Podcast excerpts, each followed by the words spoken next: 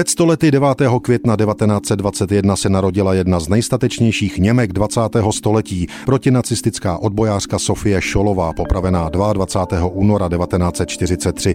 Sofia Magdalena Šolová přišla na svět jako čtvrté ze šesti dětí do protestantské rodiny ve Forchtenbergu nedaleko Heilbronu. Její otec byl v době Sofii na narození starostou městečka.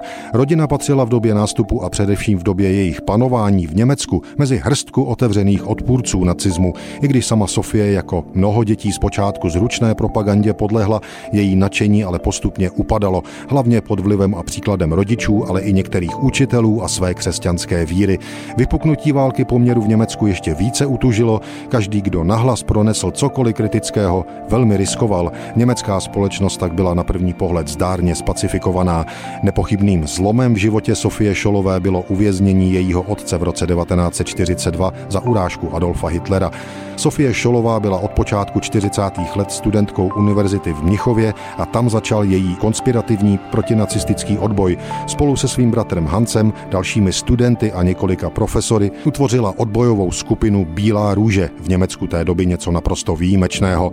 Psali a po domovních schránkách roznášeli letáky namířené proti režimu a válce, zveřejnili v nich například i zprávy o hromadném vyhlazování židů.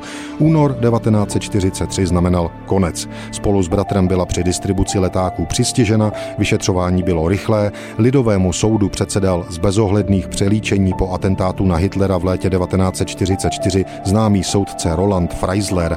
Spolu s bratrem Hancem a dalším studentem Christofem Probstem byla Sofie Šolová odsouzena k trestu smrti a 22. února 1943 v Mnichovské věznici Stadlheim sťata gilotinou. Bylo jí pouhých 21 let.